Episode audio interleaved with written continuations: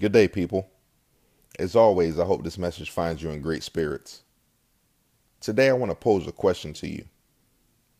And that question is, what will your legacy be when your time on earth is up? What will people have to say about you? What impact do you want to have on the world while you are here? With the recent tragic losses of our two icons, Prince and now Muhammad Ali, it caused me to think about legacies. These two individuals left a huge imprint on us, not just because of their talent, but because of who they were as people. Prince and Ali both stood for something. In money, business, the opinions of others, nothing could change that.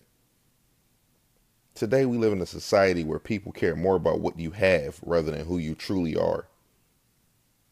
We put so much emphasis on money and material things that we forget what's really important. When your time is up, do you want to be remembered for what you had or for how you made people feel?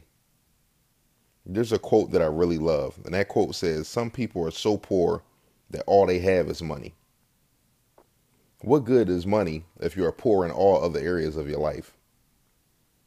We should strive to be rich in every sense of the word. Rich in wisdom, love, and compassion. Rich in selflessness, patience, and understanding. When we become rich in these areas, it is then and only then that we truly begin to live a life of purpose. So again, I ask you, what will your legacy be when your time is up? I encourage you to help someone today. Treat others kindly.